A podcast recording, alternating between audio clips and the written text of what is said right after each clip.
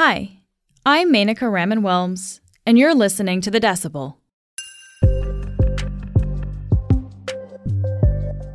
After a two day walkout, the Ontario government and a major union for education workers, CUPE, are back to the bargaining table. Today, we're talking to our Ontario provincial politics reporter, Jeff Gray. He'll explain how Doug Ford's government reversed course and if more labor stoppages are on the horizon. This is The Decibel from the Globe and Mail.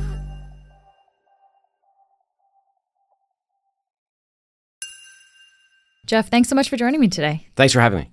Uh, last time we covered the labor dispute, which was just last week, uh, CUPE workers had just begun the job action. But now, just a few days later, kids are back in class, workers are back in schools. Is there anything that you can point to that was like the kind of key thing, I guess, that, that helped resolve the protests?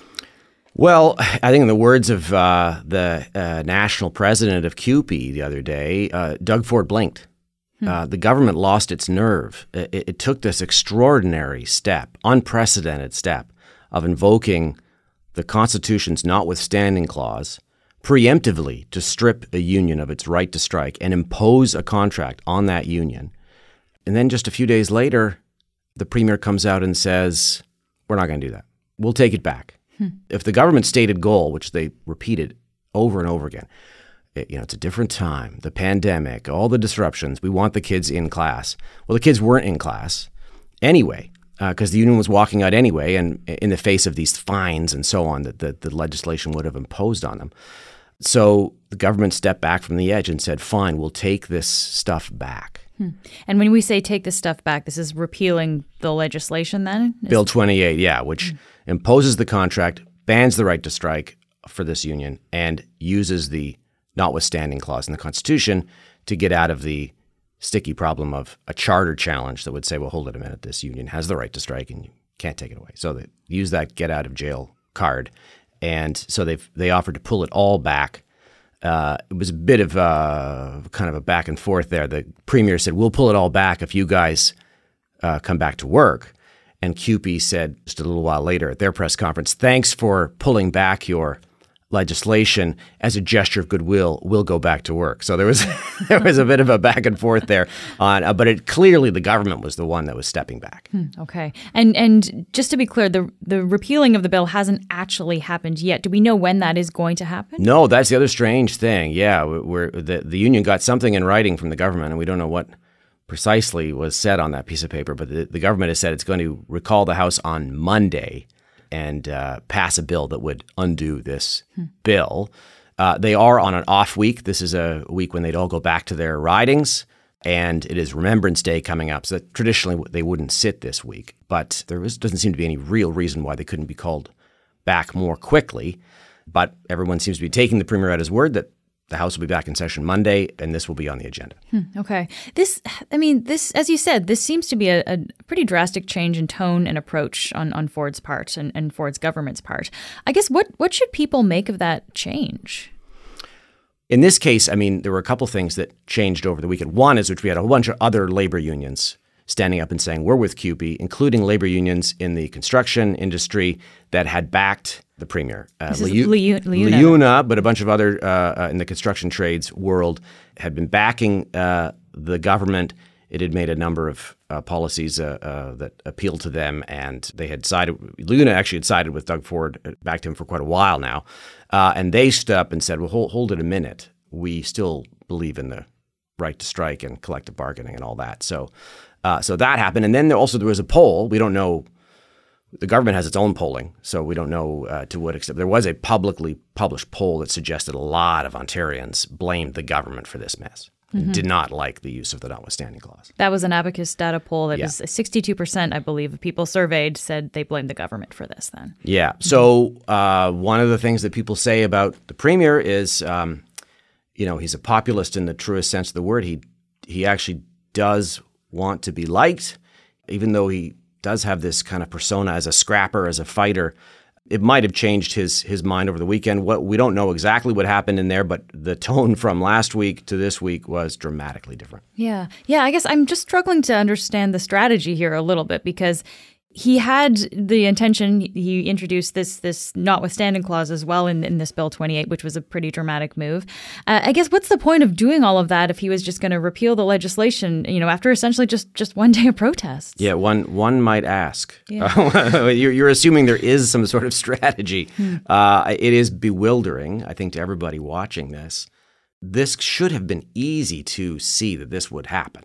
That if you're going to do the, take this drastic step like no other premier in Ontario history had ever used the notwithstanding clause ever until Doug Ford. And, you know, the premier has still said, even today, uh, he's not ruled out using it again. He calls it a tool. And uh, it's a tool that, that, uh, that is out there. So I said right from the get go, we'll use every tool at our disposal to uh, make sure the kids are in class. And I, I, just hope the kids will stay in class and we can get a negotiation. So that, and I mean, as the Civil Liberties Association and others have pointed out, it's a tool that can not just strip you of your right to strike. Many, many of the rights in the charter can be stripped away. Uh, free speech, you know, freedom of religion, uh, a whole bunch of criminal law stuff, search and seizure, uh, torture, all these things are all in there. So it is interesting how uh, casual they seem to be about using it.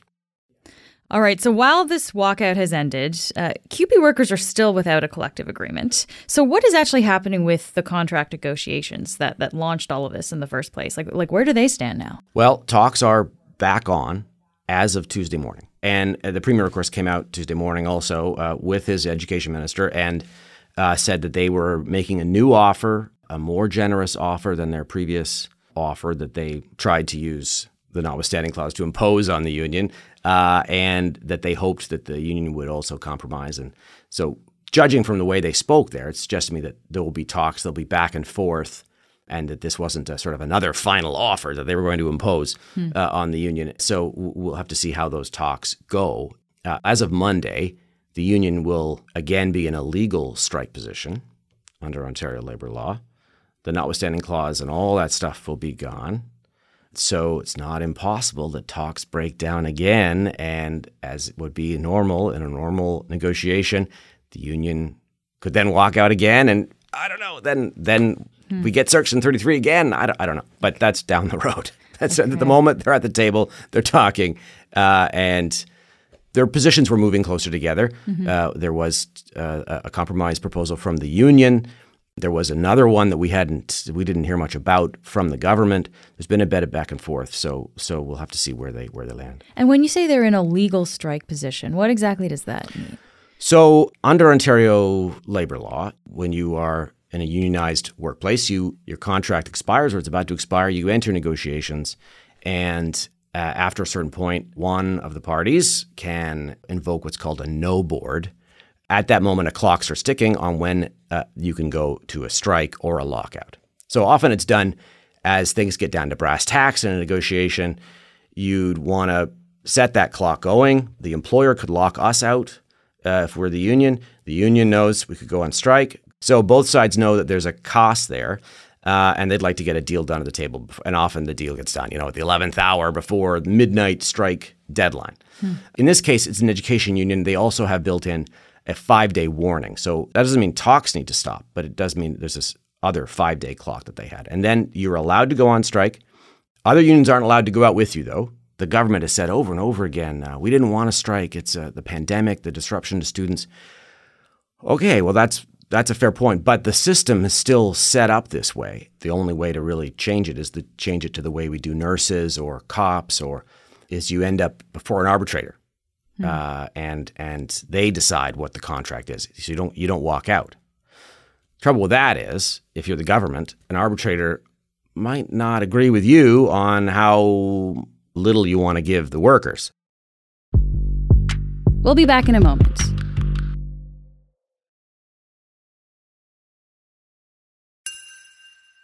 You mentioned a general strike, Jeff, and we heard talk about that over the weekend. What what was that about? Well, uh, unions were talking about that. There were people saying, you know, this is a, a such a, a, an outrageous um, attack on the rights of unions to strike and, and and the right to collective bargaining and all that. So, the idea that was being tossed around was that maybe a whole bunch of unions would walk out. And I know that workers united will shut this province down whenever we need to.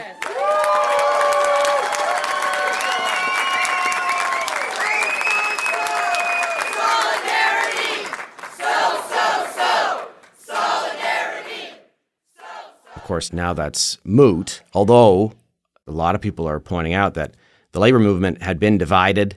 Uh, Some people describe the sort of the labor movement as a family that has its own quarrels and so on, and you know, Aunt so and so is not talking to Uncle so and so and whatever.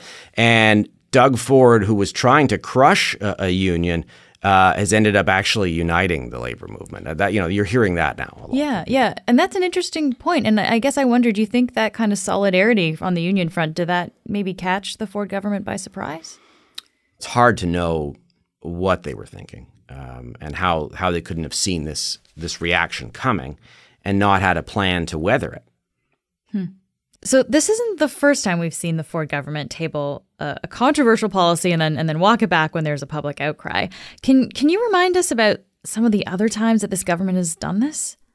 Well, yeah, it is a little bit of whiplash, isn't it? Uh, early on, when I came to Queens Park and was covering the government, early on in their their mandate, they, they won election in, in 2018.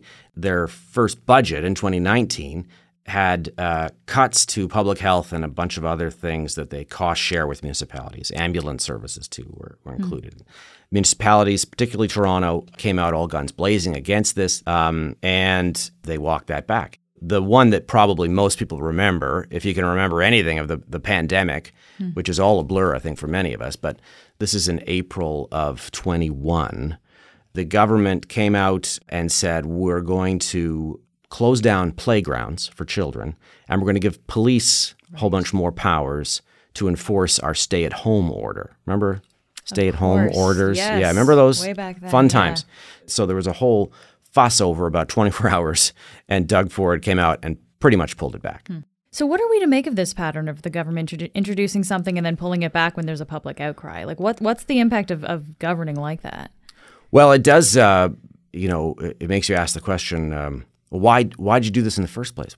They're all about action and getting it done, and they um, have a pattern of circumventing some of the. They would call it red tape. Others would people would call it consultations or process that often comes before big decisions like this. That um, both ensures the government maybe makes a better decision and, and B insulates it when there's a bad decision. You can say, well, it wasn't us; it was the it was the blue ribbon panel or whatever it was that made it. You know, um, they they don't do that. They, they like to use their power and do things quickly like this when it's something they want to do. Yeah. Just lastly here, Jeff. So there are three other education unions that are negotiating with the Ford government, uh, and CUPE, of course, still needs to negotiate this this collective agreement as well. Uh, but I guess what are the lessons learned here for for other public sector unions that are already or will be negotiating new collective agreements? Well, yeah, you have to think about these are uh, not easy negotiations to begin with, and you have inflation at the moment, and you have also some information coming out from the uh, government's financial watchdog that says it actually has a lot of money lying around um, as the economy's recovered more quickly coming out of the pandemic. Even if there's a recession, the uh, financial accountability officer says there's there's quite a bit of money there sitting there. So you have those two inconvenient facts if you're the government. You know, I think that what happened over the weekend it shows that it is really a powder keg. The reason all these cumbersome rules and the way we do labor relations exist is because it evolved over time to kind of take the I should stick with the gunpowder powder keg analogy. Take the fuse, take the, keep the matches out of the room, right? If your if your right to strike is going to be, you think it's going to be pulled away by this um, extraordinary use of the uh, the Constitution, uh, then why would you bother with uh, the niceties of waiting for a legal strike? And uh, you know, we'll get back to the old days uh, when strikes, when all strikes were illegal technically, uh, and it was very messy uh, and hard to control. Do you think we're going to see more strikes this fall and winter then? Oh, I hope not. I think my kids would actually welcome it. Uh, they were a little disappointed that they had to go back to school today. Um, I think everybody on all sides hopes that that isn't necessary. Nobody wants kids to miss school. None of these teachers want to be out of class. None of these education assistants I talked to yesterday marching around Queen's Park, they all, uh, even just for a day or two, were missing their children. Some of them work with special needs kids. They all, the first thing they all said to me was, I really want to, I'm so glad we're going to be back tomorrow. If cooler heads prevail, uh, we'll avoid uh, other labor disruption, but um, it was a rocky, rocky start. Yeah. Jeff, thank you so much for, for taking the time to chat with me here today. Thanks for having me. That's it for today. I'm Menaka Raman Wilms. Our producers are Madeline White, Cheryl Sutherland, and Rachel Levy McLaughlin. David Crosby edits the show. Kasia Mihailovic is our senior producer, and Angela Pacenza is our executive editor. Thanks so much for listening, and I'll talk to you tomorrow.